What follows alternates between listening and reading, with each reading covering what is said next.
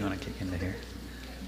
With, I'm excited all of you are here. We think this is a very important topic, uh, one that I think is pertinent to everybody, uh, not just those that are here, but the fact that you are here and, and made an effort to come and uh, the desire of our hearts is to get a godly perspective just on our sexuality, uh, on our culture, and where uh, the world has taken our sexuality, and as well as just um, opening up the discussion within the church. I feel like part of, part of the problem is that the church has not addressed some of these issues head on.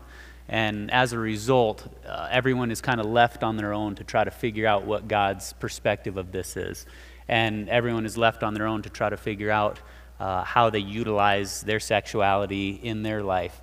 And so, all of us, I think, have had uh, sexual education, um, but it's unfortunate that it's not always been um, in the context of, of biblical teaching or in a safe environment with family or anything else. We've just kind of learned it on our own and learned it from our peers and learned it from our own experiences.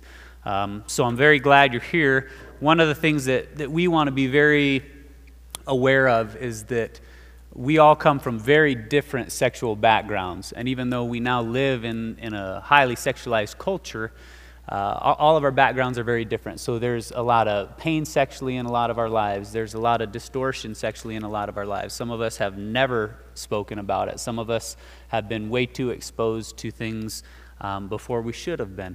And so, knowing that there's wounds, knowing that there's um, lies embedded in each of us, I really want to pray uh, just a covering over you all, and would ask uh, as well for you all to pray a covering over us that um, God's will is accomplished, His, His Holy Spirit protects us. We could just as easily be attacked in different areas of our life, whether it be shame or guilt.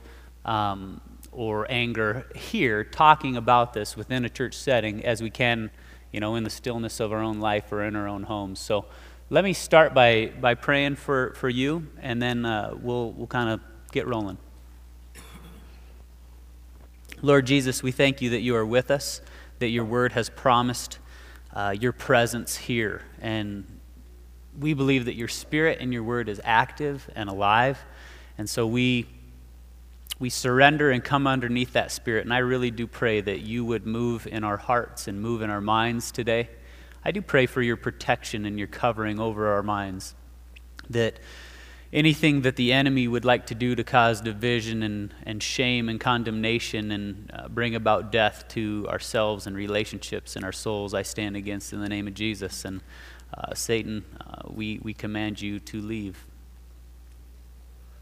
God, I trust that you will minister to our hearts and that uh, your word would come alive to us in an applicable way and in a way that we can lock shields with each other, even just as this body who is here. Um, that we would truly function as a unit, as a body, for the betterment uh, of one another, to spur each other on to good works, to encourage each other, and strengthen our hand in the Lord.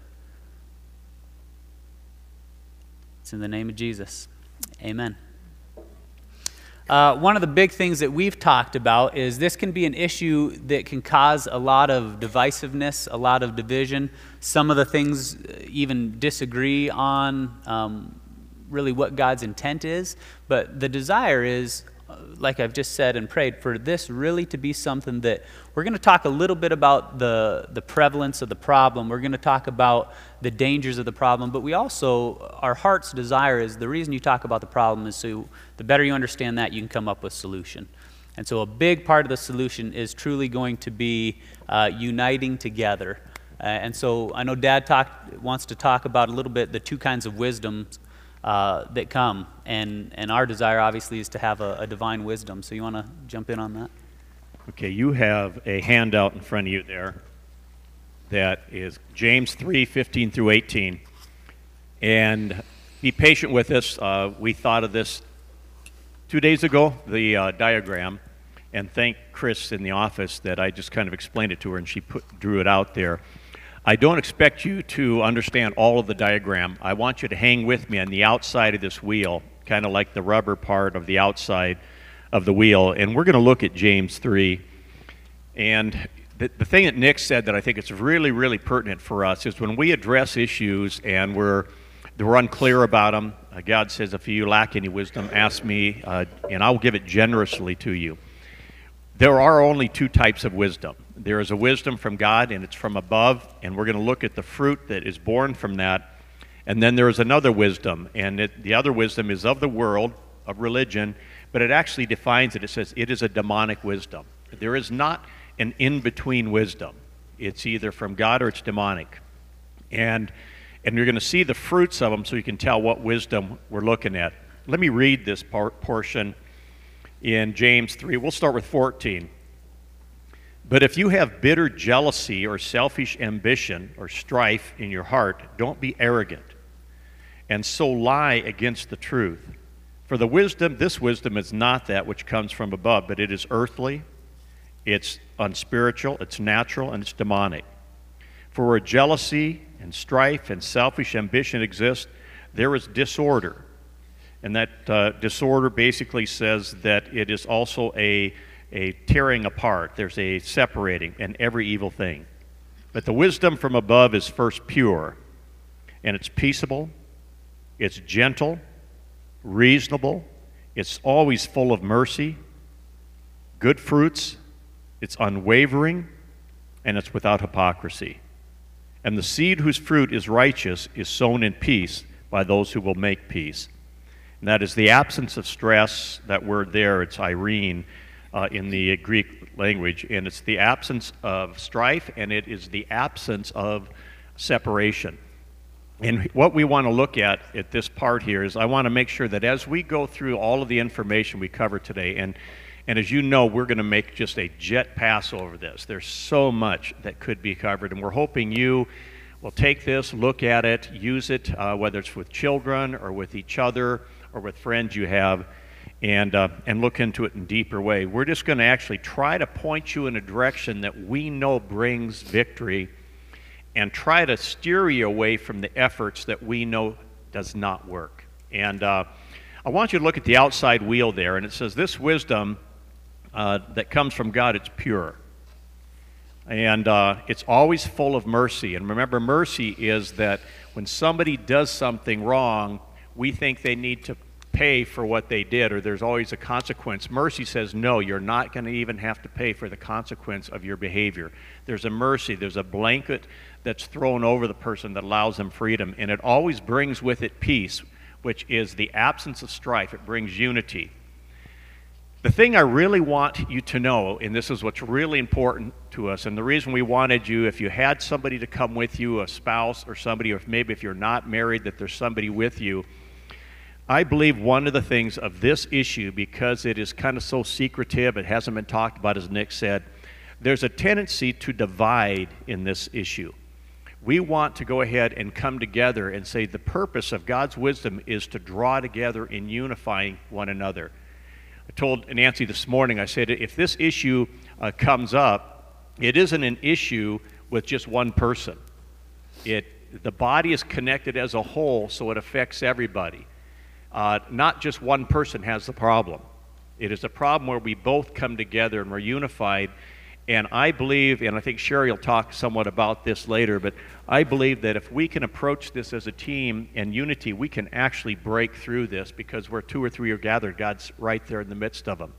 God says, when there's oneness, I will also give you authority over the enemy. And, and so we're, we're looking at every type of effort that you make to address some of these issues, we want to encourage you to try to make them in unified oneness and together. This is a team thing. The world and the demonic wisdom, and most of the time religion, basically separates, it pulls apart. It says, You're doing this, you're out, and we pull apart, and it brings uh, the very fruits that, that it says there will bring. And it's usually an arrogance, a judgment, a shame, and all the different things that are there. So remember, any information you get, whether it's from listening to the radio, Dobson's really on a, a roll with all of this stuff. I mean, uh, uh, McDowell, Josh McDowell. Whatever information you get, look here at wisdom. Is it doing what God says His Word does? Is it drawing together in oneness and unity, or is it pushing apart? what is it doing and what do we want to look at it? And, and that's the thing we really want to emphasize, and we will emphasize it throughout the whole time here today, is how we can team up in this and how we can defeat the enemy by being a team. Now, I want to give at least a, a disclaimer here. I know the perfect scenario, and you would see when Nick and Sherry are up here talking, you're going to say, wow, I sure wish my spouse would respond like this, or whatever. I said, uh, you're not limited to having your spouse respond like this.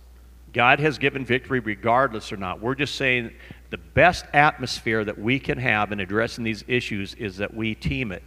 We come together as a team, and, and when something attacks me, it also attacks my wife. When something attacks my wife, it also attacks me. So rather than divide and point fingers at each other, we want to come together and unified say, hey, we are going to join together, we're going to lock arms, and we together are going to walk through this.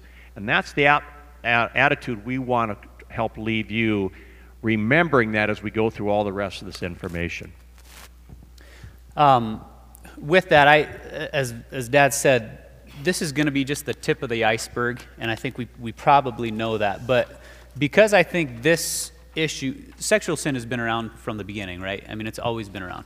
Uh, but because of the accessibility of, of sexual sin now, I think it's very, very dangerous to the church. So, in one sense, you think about a team like uh, your boyfriend, your girlfriend, your husband, your wife, in dealing with these things, or even within the family, a son, uh, things like that. But I really want to, I feel like there needs to be a, a group that is inspired and moved by God to really lock arms together, not just with, with Sherry, uh, but with you all. And, and I really do see seeing this being maybe the start of that. And because I believe that um, we haven't seen the effects of this tidal wave of, of the prevalence of pornography, uh, I think it's very, very dangerous to our church because of that, those things we just said.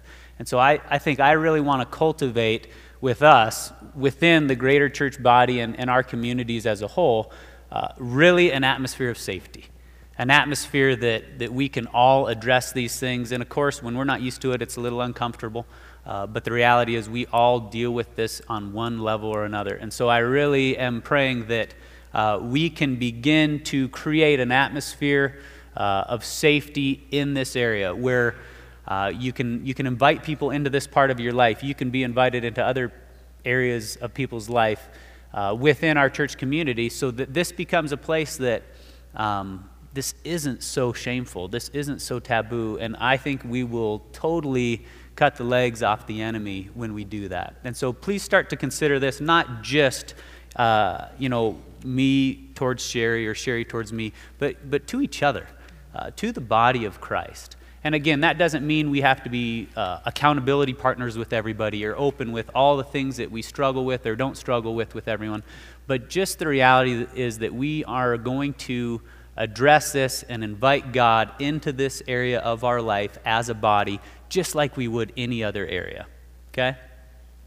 Um, talking about the prevalence of the problem, you have any, anything you wanted to jump in on that? Okay.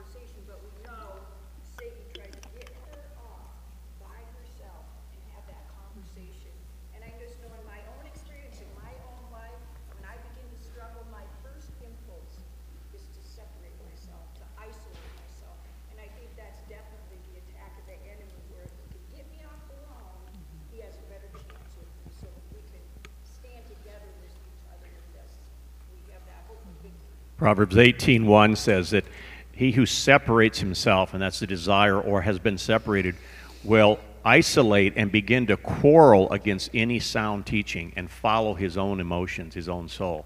That's a pretty clear command that when you separate, you're very vulnerable. So.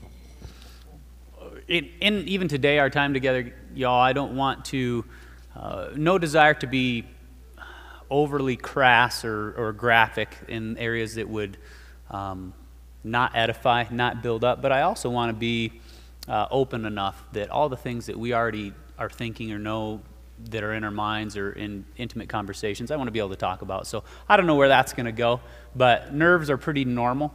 Um, I'm a little bit nervous. I don't know if you guys are. Maybe I should tell a sex joke. I don't know. Um, go for it.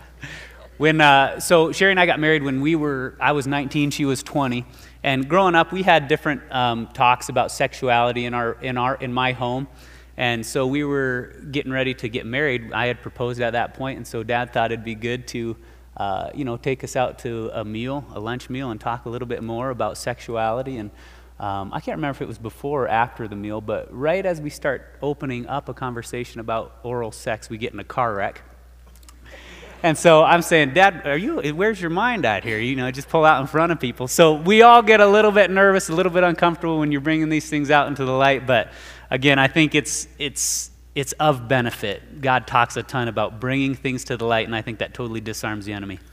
I'm not going to spend a ton of time about the prevalence of the problem because the fact that you are here tells me um, you at least have a desire to face this thing, uh, whether it be for yourself, for people you love, or just so that you can be an ambassador for Christ in this area.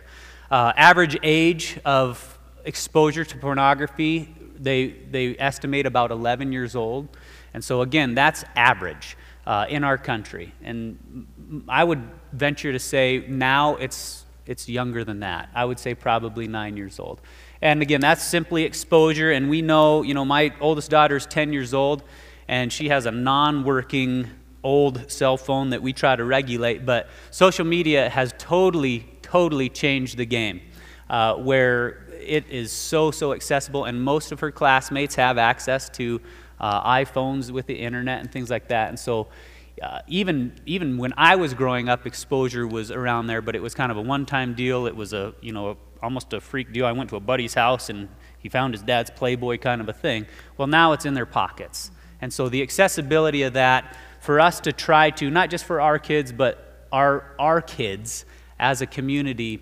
Sometimes I think we try to protect their innocence and I think oftentimes that's to, we're, we're deceived that they are innocent in a sense of what they've been exposed to. So the reality is, it, it needs to be talked about within a family, and it needs to be talked about pretty early.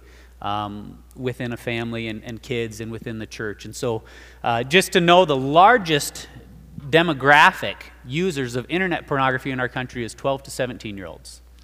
So that's the, that's the largest demographic. Now, with that being said, um, you talk about, uh, you hear interviews about those who are in the porn industry, the people who are making the money, and there's a quote I read that, that he says pornography has no demographic. And these people make tons of money and commit tons of money to research. And he's saying, yeah, that's the largest demographic, but there is no demographic. I think I told you guys on a Sunday when I was up here, same day I had a nine year old girl who was beginning to use pornography. Um, nine year old girl. And the same day, a 75 year old man came in with an intake form for counseling, and his issue was, I need help because I'm struggling or I'm addicted to pornography. So you see the extreme, and you start to realize um, Satan will will attack any and all of us. And there's various reasons, different reasons, but it's, it's a prevalent issue.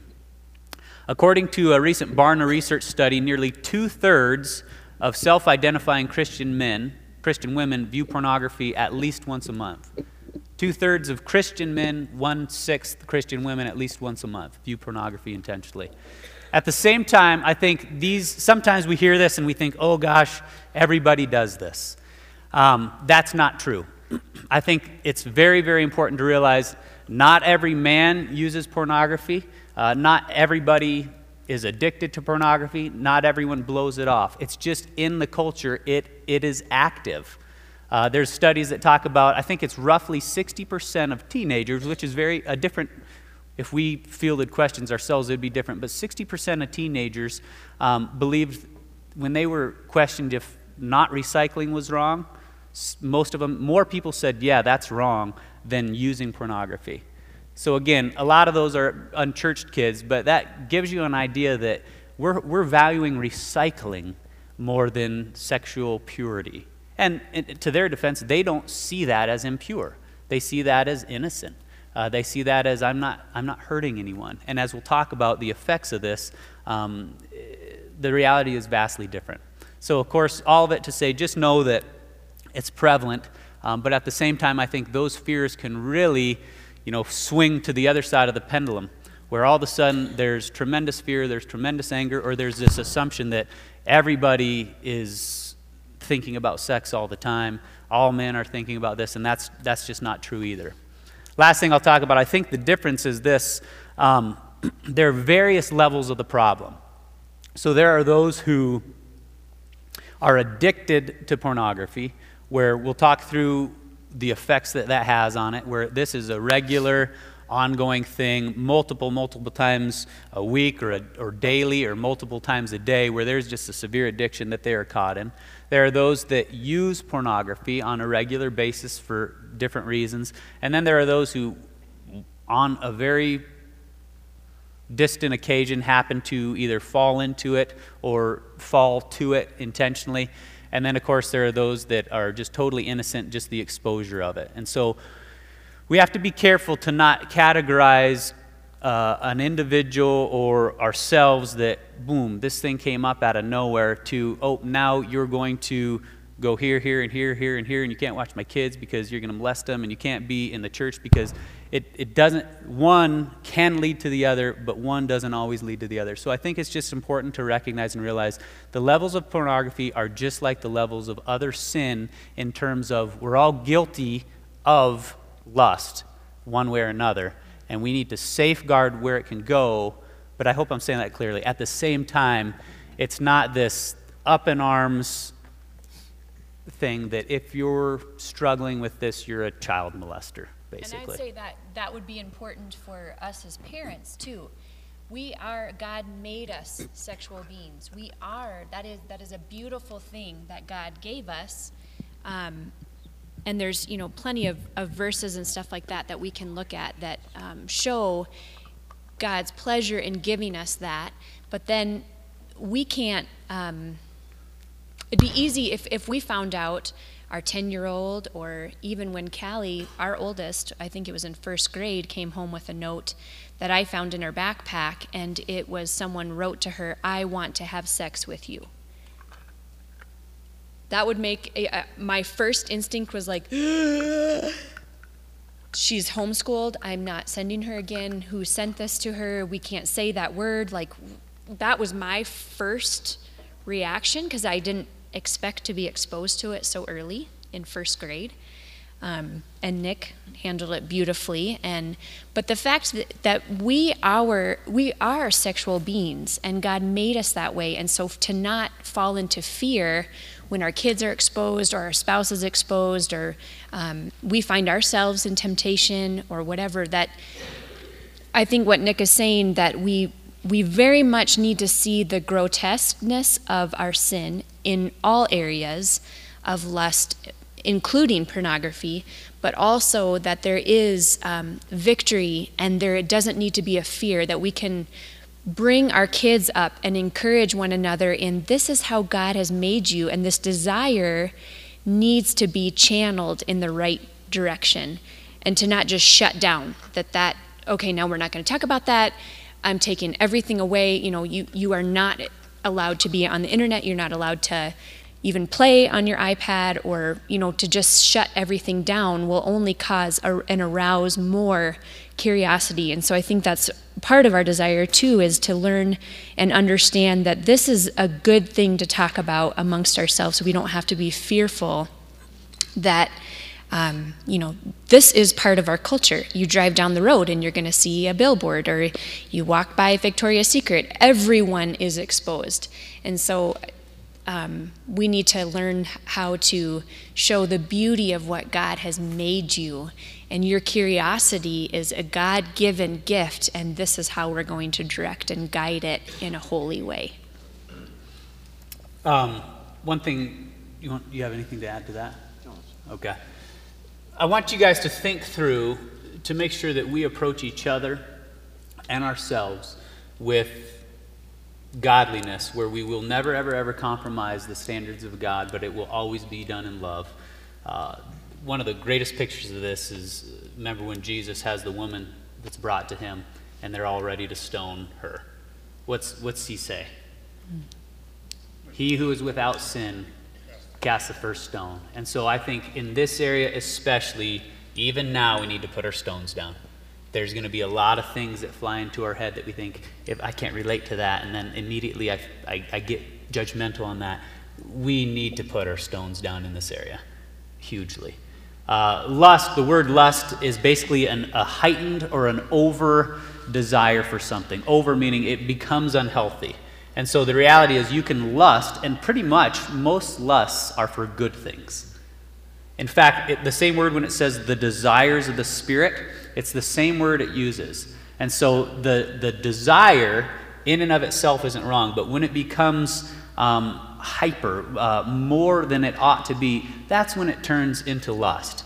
And so lust can look like we think of, I'm lusting after this naked picture of a woman, or lust can look uh, like you hear about how a husband led a devotional in this. And as a wife, you're thinking, oh my gosh, I wish my husband did that. That's not a bad desire. But if it turns into this longing and this coveting, that is lust. And so we are all guilty of that kind of covetousness. And most of it, again, is directed and steered towards, as Christians, probably good things that the enemy has just twisted slightly uh, to create an unhealthy longing for. The word that Dick, or Nick was talking about, epithumia, is basically a, a longing, and he said like it's an overpassion, a hyperdrive. It really denotes a strong desire for something with an accelerated appetite. And, and as they both said, God built this into us. We're supposed to have overdrive and accelerated appetite towards the right things. And so when we try to shut that down, you are working against something that cannot shut down. And that's we're going to talk about why it doesn't work. Is this was you've got to just basically feed it and direct it to the right direction where God wants it to go because it's not going to shut down. It is built in the heart of man to have overdrive towards the things of God and God. And so as we begin to redirect that, uh, don't get to where it's, okay, we got to do this, we got to stamp it out. And we'll sh- see later, trying to stop it and stamp it out will actually only arouse it. And we'll kind of show you how that works. Uh, when I'm thinking through how we got to this point as a culture, and again, I, I really believe that this has always been a problem. You read through the scriptures, and this is a problem that started when Adam and Eve were around, right? Uh, but I really think we approach sexuality either as a god, as gross, or as a gift. And I think the world has tasted the intoxicating power of sex and have, has realized the it's probably the closest counterfeit that is offered to us. Meaning, if, if our hearts and our lives are meant to worship God, there's all these little pictures that we get on earth, right, that are supposed to direct us and point us to our Father. Um, some of them are a little bit more powerful than others. And I think our sexuality and sex in general is probably the closest type, probably the closest picture. And therefore, we turn to that in ways that we don't turn to other things. You think about people who take their lives when their love life falls apart uh, who commit murder when these things happen. You think about the extent of sin that goes to the point where we are, we are willing to engage in this with small children, with animals, with the things that sometimes you can't get your mind there. And I believe it's because this is designed by God to be very, very powerful, but yet the world has not seen it as something to drive them or to be used to the Creator, to the true image and they have begun to worship it in and of itself. Where now sex becomes the end, sex becomes the all. And so it truly becomes their God. And gods demand everything. Even our God demands everything, right? And so you take a false God like sex, and just like any other idol, we become enslaved to it. We become mastered by it. And I think the world, again, has, has tasted. They, it's not there's a reason that this industry is bigger than any other industry on the planet. There's a reason that the sex industry, whether you think about pornography or sex trafficking, or even go so far as to think of the, the cosmetic in, uh, industry, all of these things, there's a reason that it blows professional baseball, football, and basketball combined out of the water because it has become a God. On the flip side of that, what have we done as a church? Well, we know it's necessary to have kids. And so over the years, it's almost become this, this gross thing. Well, I guess maybe it's a duty, uh, but we don't talk about it. We don't, we don't invite God into this area of our life. We come here on Sunday, uh, we go to our Bible studies. We want God to be a part of our everything that we do, but this we can't imagine that He wants to invade. And so instead of using this powerful, powerful, powerful gift from God to drive us to Him, we just kind of stand stand against it, and uh, at the same time, we it, it's always active in our life. Uh, it's always on. It's always affecting how I interact with people, uh, even gender differences. And so it, there's this weird tension that goes on within us as Christians. Lastly, again, I think we'll talk a little bit about what is this supposed to be? And I really do think God has created this. He knew it was powerful. He knows, um, He intentionally designed this to be so powerful, to steer us to Him, to allow it to be one of the greatest forms of worship. To say that kind of intimacy, that kind of pleasure, that kind of connection, that kind of comfort, that kind of oneness, that's what I want with you.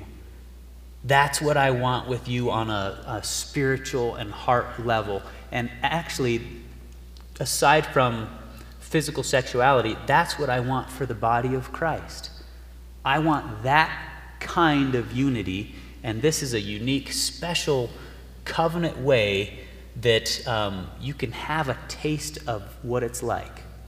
The other day I was reading in the Gospels when it talks uh, when a couple of Jesus' disciples, remember when they say, Who's going to sit at your right and sit at your left? We'd like to be. Uh, and he says, it's not, it's not for me to give, it's not for you to, you don't know what you're asking. Uh, God's going to appoint those things. I was thinking through that and the reality of, well, someone, I don't think Jesus is just sitting there in heaven, uh, but someone is going to have honored positions in heaven. And someone is going to have an honored position in, with more honor than I am. And when the Bible says that the least of these will become the greatest, the last will become first. I think in heaven, there, there are some people who have endured such suffering with such faith that when those people are placed in that honored position, I will have zero jealousy. I can think of people in my life or stories that I've heard, and I will root for that young boy that suffered. I will root for that young girl that suffered, and I will be so glad that they have that honored position. I think that kind of oneness and that kind of unity I get a taste of that when Sherry and I are intimate. I get a taste of what it's like to be so euphoric for another person and so connected for another person that I really believe our sexuality has given us tastes of heaven. Now, at the same time, I'm not just talking about uh, marital couples' sexual relationship because people are called to singleness for seasons, people are called to singleness for life. And I think your sexuality is still in place in how you interact with members of your same sex and members of the opposite sex. We'll touch on that a little bit more as we go. Uh, but I think this drives so much of what we do. Um, if you think through the reasons people struggle with pornography, you think through the reasons that, that we approach uh, pornography and you ask yourself, what are you looking for? Or you, or you ask, you know, what are we getting out of this? Why, why is it so prevalent? Um, there's various reasons. I'm just going to name a few. One of them is we use it to medicate emotions. And this is like any, any kind of vice that we use, any kind of coping mechanism. I feel something that is unpleasurable. I am sad, or I am angry, or there's, a, there's an emotion that's overcome me that I want to get away from. Most all of us want to get away from negative emotions, right? And so we find these things that make us feel better. Um, many times, there's healthier outlets than others, but this is similar to when an alcoholic is angry, he's thirsty. When he's lonely, he's thirsty. You can, same thing that we would all say, oh, this is good, and it's maybe more healthy, but the gym, right? Or going out for a run. All of these things are very similar, what they do to your body chemically, as, as pornography. And so many times we use it just because we don't know how to handle emotions in a healthy way. We don't know how to feel pain or feel sadness and use that to go to God and use that to be encouraged by. Let me point out here when Nick's talking about that, we're talking at kind of from an outside picture looking in. What we're saying is they don't even allow themselves to feel what they really are feeling. So if somebody walks out and rejects a person, they don't feel rejection, therefore I'm going to turn to pornography or my medication. They don't even allow themselves to put those together. All they feel is, I'm thirsty, I'm horny, I, whatever it might be, that's what they feel. And so they're wondering, why do I feel this so often? Well, it isn't true that they're actually feeling that drive for sexuality. Periodically, they are. There is, as he'll talk about, there's a release in the body that does release, you do that. But the thing I want you to realize is they don't know they're angry. They just wonder why. And that's why you'll have people come in, and I've had so many times come in and the wife will say this, or the man, the husband will say this. Is this all he thinks about? And the guy's going, Yep, know, this is all I think about. He really believes it because that's all he feels and allows himself to feel. We want to help people, and we'll talk about that in the solution, what they really are feeling because there are biblical antidotes to what they're feeling that isn't just turn to your medication or turn to your vice. Uh, here's, here's a big one in the Christian realm.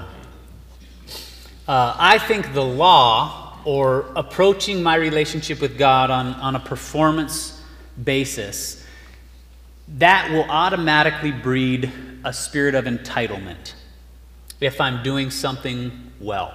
So if I feel like, hey, I have really committed to my walk with Christ, or I've really committed to doing what is right in my relationship, or just for today, I am working very hard to live right, and I didn't get the response that I wanted. And so many times I've seen, um, so we turn to pornography because we feel like this behavior entitles me to this, whether it's uh, being intimate with Sherry because I put in the time and did the dishes and took her on a date, or whether it's simply I prepared for the study, the small group that I'm leading, and we had a great discussion, and I didn't get really anything out of it. Uh, I wasn't, I, I, I, don't, I feel like life is cheating me, so screw it. I'm going to rebel and indulge. And so there's a big, a lot of times this goes back to am I approaching God on the basis of what I do, or am I approaching God completely covered and blessed and loved by His grace? I totally believe that God blesses obedience, but you can see the difference between where it can lead over to entitlement, and if we feel like we didn't get what we wanted or we deserved, all of a sudden there's this rebellious heart, and people use this as an outlet because it feels better and they don't care if it's wrong in that moment. Anything else that you guys would jump in on that? Okay, I want to I want to touch on really the, the the biochemical effects of specifically pornography addiction. And first, I, I suppose the first important thing to recognize is uh, initially, this was probably 10 years ago, there was talk of, hey, is pornography addictive? And most people were pretty hesitant to say that it was. Uh, even if they w- were saying that it was bad, they were hesitant to say that it was. But science has, um, there's been many, many brain scan using MRI imaging to test uh, a person's brain when engaged in pornography, and then more specifically, they've taken multiple people who have self claimed that they are highly addicted, and then uh, a person who is not and taken the brain scans and, and, and looked and seen what parts of their brain light up, you know, all these things. And so evidence is huge now that, that pornography has the ability to be highly, highly addictive. And just like other things, we know cigarettes can be addictive, but not everyone who smokes smokes often, right? And so, same thing, where just because you look at porn doesn't mean you're an addict, obviously but it's important to recognize where this can lead. Uh, the reason that I love this so much is not only because it's, it can be a warning of the damage and the danger of pornography, but I want to show you how everything that we're learning in science is backing what we already know in Scripture. Where the thing, the design that God has, has created, you, you start to see even my body, even the human machine, falls underneath that design, and then it becomes such a beautiful picture. So bear with me as we kind of talk, talk chemicals. Um, dopamine. Dopamine is a chemical that basically makes you feel good. It's released as a reward. Okay? So it's in the midbrain. They call it the limbic system. It's kind of the primitive part. It's, it's released as some people call it the pleasure zone. It's a reward for doing certain things. It's, it teaches you to do something again. And so it's very, very useful in keeping you alive. So, for instance, if, uh, if my body is thirsty, it's my brain's job to remember in vivid detail where I can go to get that need met. Basically, where water can be found, right? And so, this little chemical dopamine, it's a neurotransmitter that helps us remember what satisfies these drives.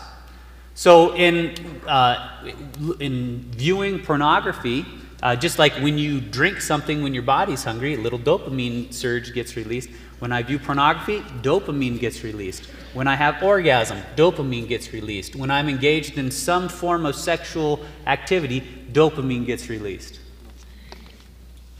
Um, all of these things create a heightened tension and also a heightened focus. Okay? And so, with that, think about God's design. I'm thirsty. This thing fires. It, it remembers. It, it remembers where I got my last fix, basically. Remember where you were when you first uh, got this. You need to go there now and get it. That, that's very, uh, we would say, very primitive. It's just this boom, fires in you, okay? And so think through that in the context of what if your dopamine fix was pornography? Or what if it was heroin? It does the exact same thing. What if it was methamphetamines? It does the exact same thing. And that's why a heroin addict driving by the first corner that he got his hit on uh, he's drawn to that, right? There's this neural net that fires that just makes him feel the same thing. And in one sense, your brain is doing its job. Your brain is showing you this is where you're supposed to go to get this need met. Over time, when this takes place, some drugs are like this more than others, but there's a desensitization that occurs. Basically, you establish a higher tolerance. So, whether it's uh, a substance like drug or whether it's pornography. In a sense, continuing to do this, your brain fatigues, there's less of a dopamine spike, so you need more. Because it, it, didn't, it didn't feel the same way it felt the first time. And so, again, this is what addictive behavior does, right? Uh, in, in our, we don't have to jump to it right now, but I'll point it out. In here, this little cycle is kind of describing this um, with Scripture, it's describing this with lay language. I'm just going to show you guys, we'll go back to that, what's taking place on the, uh, the chemical reality. So the brain eventually fatigues, limiting the release of dopamine, leaving the viewer wanting more but unable to reach that same level of satisfaction. So again, this is when Scripture says the flesh is never satisfied. That even chemically, we're wired this way. And so, again, that's why you hear what starts off as kind of just Victoria's Secret picture, then turns into nudity, and then turns into the act of sex, and then it goes further and further and further down this road. So, we have to recognize where this will lead, but at the same time, be safe enough to recognize just because uh, you walked by your husband and he glanced at the Victoria's Secret picture doesn't mean, oh my gosh, he's a porn addict. Okay, take a breath, calm down. It doesn't, it doesn't mean that.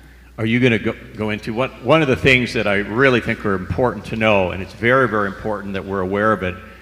Uh, God tells us, do not be ignorant of the schemes of the devil. It's, it's foolish to be ignorant of his schemes. And the thing that, if you're aware of this and you know, okay, the, the long picture of this, if I can look back and see the long picture of this, the scriptures are very, very clear. It says, This sin is crouching at the gates, and its desire is to overtake you. It gets to a place where you no longer will have control. It will control you. It'll take you to a place way further than you ever thought you would go, and it'll make you stay way longer than you ever intended to stay. And even in the scripture, God says He even does God even designed it this way when He says that because you have changed gods and you've decided to make your own God, which can be pornography, because it's what you're turning to on dependence rather than God.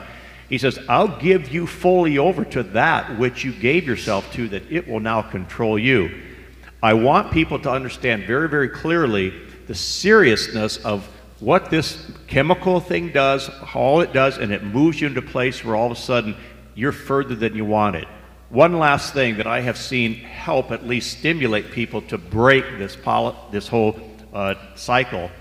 The scripture says, if you continue to go down this path and give yourself over, and it now has authority over you, and you decide to remain guilty in this, these sins, this dopamine can be passed on down to your children and to your children's children to five generations. And the purpose of that is so that your children will turn from this and turn to God and become closer. But there are people that will go through this and their children will be born with this same dopamine ready to react to pornography.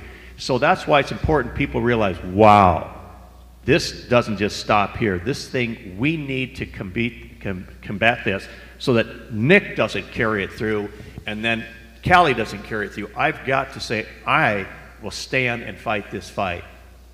There's a James 1:14 says, "But each person is tempted when he is lured and enticed by his own desires. Then desire when it is conceived gives birth to sin, and sin when it is fully grown brings forth death." Again, multiple scriptures that talk about this, but this one lays it out pretty straight line where these things lead to deeper and deeper sin. And again, like all sin. Uh, neuroepinephrine. Yeah, please, Mom. Speak, speak loud.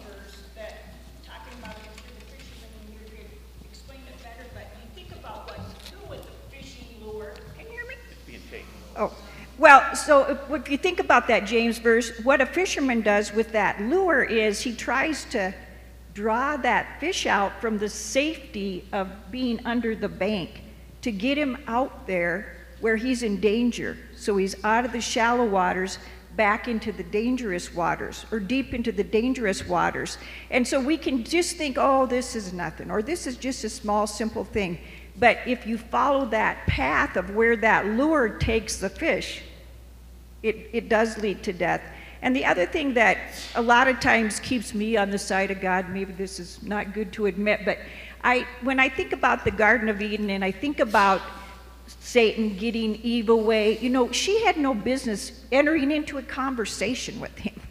He's a pretty clever guy, and she should have just told him to be gone and not tried to parley with the devil. Um, in the, I always think of it in this way. If you really look at the scriptures, sometimes we act like there's a God over here with the word, our God. There's Satan over here with his words, and there's that middle place that's us and our thinking, but there really isn't that middle place. Eve had God's word in one hand and the devil's in the other, and she chose to believe Satan and to go with Satan. And when I think about it that way, I'm a lot quicker to turn away from Satan and stick with God. And, you know, as we say, not to lead into fear in these things, but there's a hope in that, in recognizing the enemy and for who he is and running to God and to recognize his schemes. Thanks, Mom. Okay, thinking back through, so we have we have dopamine, which rewards you, drives you back to where you got your pleasure. Uh, neuroepinephrine creates alertness. Uh, oxy- oxytocin and vasopressin bonds. It, it creates this community, this bond with either a person or an object or an image. Serotonin creates calmness. There's a sense of well being and a sense of satisfaction. And so when you think about it's easy to see how if all of these things are firing, uh, and they're firing when I am engaging in pornography or when I am engaging in uh, sexual sin, how all of those things are driving me back to where I got my fix. They're driving, they're producing um, focus, alertness. They're creating a bond with that thing or that person or those people. Uh, you can see how easy it is to get engulfed in this to the point where you are a slave. Now, let's change the scene here. Instead of allowing or encouraging or presenting our bodies as instruments that are going to drive us this way, think about the same machine. Think about our brain functioning in the context of a covenant marriage relationship, in the context of oneness. All of a sudden, this system works the same way. So, engaged in sexual relationships with my spouse, together we experience a high, we experience an alertness, there's a deep calm afterwards, there's a gratification, there's a bonding. Now, think through how awesome that is in God's design, where He creates, I can intensely focus on my wife. I get rewarded from the dopamine release. That she gets rewarded from the dopamine release. That it drives us back to where we got this. That's why I think Scripture says, be intoxicated with the wife of your youth, where we are to come together regularly and often. You think about the bonding agent in this, where all of a sudden, sex now continues to produce and encourage and help us experience oneness, just like sharing hearts does, just like praying together does, just like worshiping together does. All of these things that are spiritual disciplines that the Bible holds up in marriage, now think of that is how God made my brain. And so there's a beautiful picture of it is working for us and driving us to God and to our spouses when we are utilizing it in the correct environment. Okay, now here I want to throw in a little disclaimer here. Let's pause for a minute because many of you are out here and you're saying, well, I don't have a spouse, or my spouse isn't on board with this, so I'm really limited. And because that was the original design, God still does not limit that. And that means that God has set you in a place wherever you are that you can actually experience this even if your spouse is not responsive or even if your spouse is not there. We're going to show you how we do this. A good illustration would be this is kind of a little bit of a side mark, but also the, the love and the pouring out and the intimacy that can still release the dopamine, still have the same effect, and it doesn't even have to be related just to sex.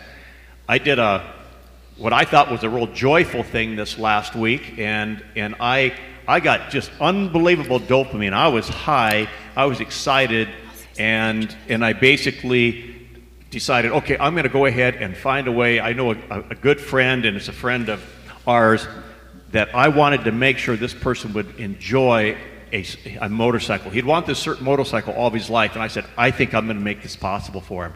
So I brought him out and let him test drive the motorcycle. And I'm not kidding you, his dopamine was going, it, it bypassed his sexual drive at that time. he was just, he was psyched. He, he said, I dream about it. I get up in the morning, it keeps me going. And I've got the same high because I'm going to be able to be a part of God doing this through there. It didn't work out. And it didn't work out. But the thing that taught me is I had a total release of all of the same things directed in the right direction of trying to make somebody that I loved have pleasure. He had the same release of that, and look at that wasn't sexual. So you can look for creative ways that God will say, okay, right now to release this in a healthy, godly way, you're not married, you're not in a situation, you're not limited. And we're going to talk about that later when we talk about replacement. That just reminds me of um, 1 Corinthians 6 17. He who is joined to the Lord becomes one spirit with him. This is in the same context of talking about fleeing from sexual immorality because it's a sin against your own body. But then it talks about how you are not your own, you were bought with a price, so you can glorify God in your body. So, God reminding us again, I've made you a sexual being, but he who is joined to the Lord becomes one spirit with him. And Jesus being your richest treasure as singles, you know, and seeing some teenagers and stuff out here, as you prepare for marriage, this can be a beautiful thing where lust and pornography can take you to a distorted view of, of what um, God has in store for you, and possibly not in store for you in, this, in the sexual sense, as far as He may call you to singleness. But the Lord our sexuality drives us to the creator of that because he, at his right hand, are pleasures forevermore. So, as a single, a teenager, or like Bill said, someone who's in a marriage, that there's not this um, unified view of, of God's design for marriage, or there's dissatisfaction or whatever. The purpose is to drive you to the one who brings you pleasure, being unified with the Lord Jesus and Him being your richest treasure. And then it, you know, goes on into uh, 1 Corinthians and 7. Then it goes into the principles of marriage, how the husband is for the wife and the wife is for the husband. But the verses before that said that you can glorify God in your body through this, but also you who are one with me will, will experience this pleasure. At my right hand are pleasures forevermore. So, this is a, a drive for you singles and for those who are not satisfied in their own marriage. Keep going to the one who created that passion and that um, Desire. with desire. So, in a sense, this isn't the end game. This is a picture and a type for this. And I think when we begin to see that, all that we just talked about that works so beautifully between a husband and a wife, think about approaching God this way. Think about, and again, I believe the brain and all this chemical talk, I think that supports the word, not the other way around. I think that just backs what we already believe is true. And so this same system is in place when I am in habit, because I am in covenant relationship with my God. I am in a marriage with my Jesus. And all of these things are to create and drive towards that. And this is something that He happened to give me for right now, for this season, that I can experience that with another individual. So again, this takes place. Quick, quick story. I've been working with an individual for a long time in the counseling office, um, and this individual has linked his desire for intimacy, just uh, brotherly bond, with his sexuality. And so he is a Christian who struggles with same sex attractions. And it's always been I long for, I desire to connect with another man, and I'm a sexual being. Satan has got him to tie them together. And as we have gotten to know each other, probably maybe for the first time, he has experienced what brotherly love is. He has experienced what being intimate with our hearts and with our souls and knowing that someone has your back and you have he has experienced friendship on a man-to-man level. And he realizes it is not sexual at all. Maybe that's uncomfortable for you guys, but he can't even go there in his mind in this relationship because of the context. It's not even there. And so I think whether you're single, whether your wife's on board, whether your husband's on board, there's a lot of things that could create variables. But all of this stuff, in one sense, is the purpose is oneness. And I've experienced oneness with my wife in incredible ways. I've experienced oneness with my friends in incredible ways. I've experienced oneness with teams in incredible ways. All this is to produce this unity and this oneness that we say, this is what community is. Wait till you meet my king. Wait till you have this with your God. Is that making sense? It gets really confusing when, and I used to have a lot of conversation with God about why every 72 hours this testosterone is released in my brain. And it's like, I just shut it off, you know, and because I thought it was only released for the only satisfaction of that was to go to the well and only could be released sexually. And so it was real frustrating to say, why did you continually do this? And I'm sure many of the wives said, Why did you do this? You know, that's all he thinks about. But to know that, okay, this actually can have a different direction for it to go. Okay? And, and we'll talk about we'll talk about some of the other victory in that later. Maybe in the victory. Last thing I want to want to discuss as far as the brain goes, uh, because I think it's valuable to recognize that temptation or even just kind of a, an arousal in and of itself is not wrong. And I think many, many times, uh, men and women specifically are just on different levels of this, where all of a sudden um, I walk by Victoria's Secret and there's the huge hanging deals. None of you ever see that, right? Right. And if, if, if I have any kind of inkling that, hmm, you know, Sherry could be devastated with that, And oh my gosh, am I not good enough for you? Oh my gosh, do you, are you mad at me? Am I, am I not? All these things run into her mind. Um, there's basically, again, I, man is responsible for his response. Women are responsible for their response. Um, but there is something in my limbic system. It's called the nucleus accumbens. And some people pull that out. It's basically in the same area. And it's, again, in that primitive part of my brain that just lights up. It's the same thing that lights up involuntary when I am hungry and I see food. And so if I'm hungry and I see food, that thing goes boop, boop, boop. And now, after that, that's involuntary. After that, I have to decide if I'm going to eat that food or not. So here's kind of the process of how it works. Don't get in his way when he's hungry. yeah, that's a different, different ball game altogether.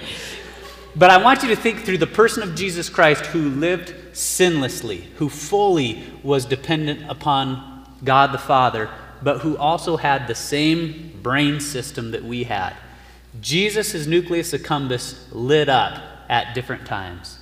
I'm convinced that it would light up um, in the area of sexual arousal. And here's the difference. So, that in and of itself is not wrong. And I think men are more geared for that visually. Uh, not, it's not across the board, but that is involuntary, it'll pop. And so, for us to condemn somebody for that light up is wrong. There was uh, Shaunti Feldhahn, she wrote that book called um, For Women Only, For Men Only. She, she does all kinds of surveys and experience, experiments, and she is walking uh, in the mall with her, I think he was like four, five, six years old, real young boy. Four, I think 4 mm-hmm. And he all of a sudden stops and is just staring at one of those pictures in Victoria's Secret. And she kind of comes over to him and she says, what are you doing? And he says, I like that. and she says, What do you like about it? It makes me feel good. this is a four year old who has had no sexual encounters. His nucleus accumbens was just going off, okay?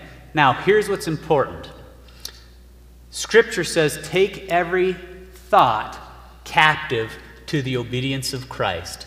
So this isn't saying, hey, ladies, just go, get over it. That's not what we're talking about. But we need to say we cannot condemn something that God has purposed to gift us with. This initial light up or satisfaction. Oh, I want that. Now, men, women as well, but in those moments, I have a choice to make. That goes first, and then it moves to the frontal lobe. This is the decision making. This is where your values are set in stake. This is where your willpower comes in.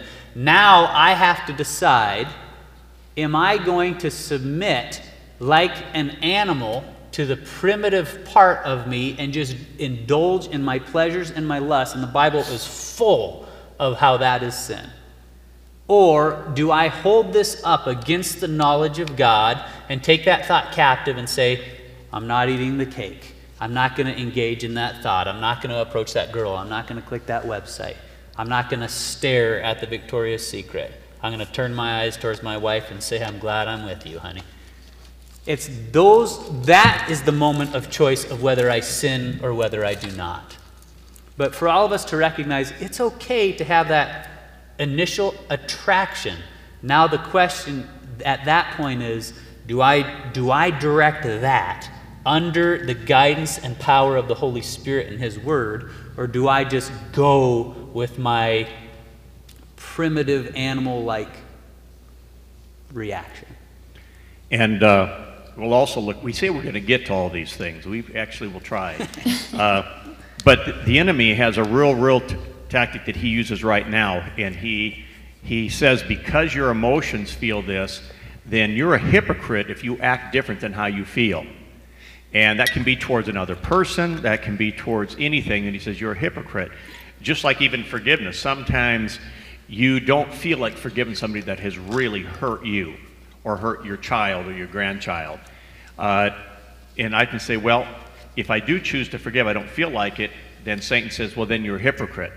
The definition of a hypocrite is pretending to be something different than what is true. And we're going to see later on that you have been made after the holiness and righteousness of God. You're perfected in love, you're perfected in forgiveness. The truth is that I can act in line with this. I don't have to follow my impulses when I look at this picture. Uh, I'm actually not being a hypocrite just because I act different than how I feel. And then we're going to show you how do you actually empower, get empowered to act different than how you feel, and it's actually supporting the truth rather than it is the emotional lie. So last thing before we'll take a little break here is, you know, why are we doing why are we doing this on pornography and why aren't we doing this on on cocaine?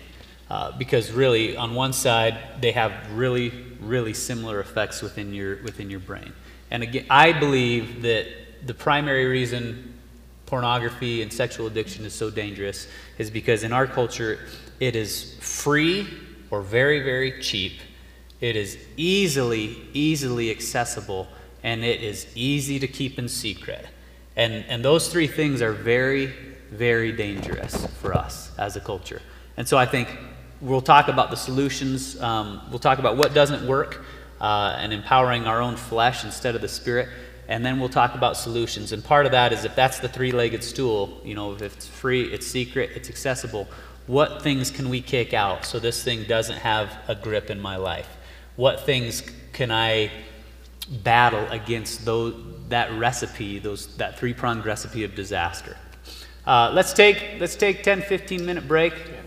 10 minute break. So 10, it's 9.50 right now, if that's right. So we'll look at about 10 o'clock. There's coffee downstairs? Coffee down, coffee and snacks downstairs.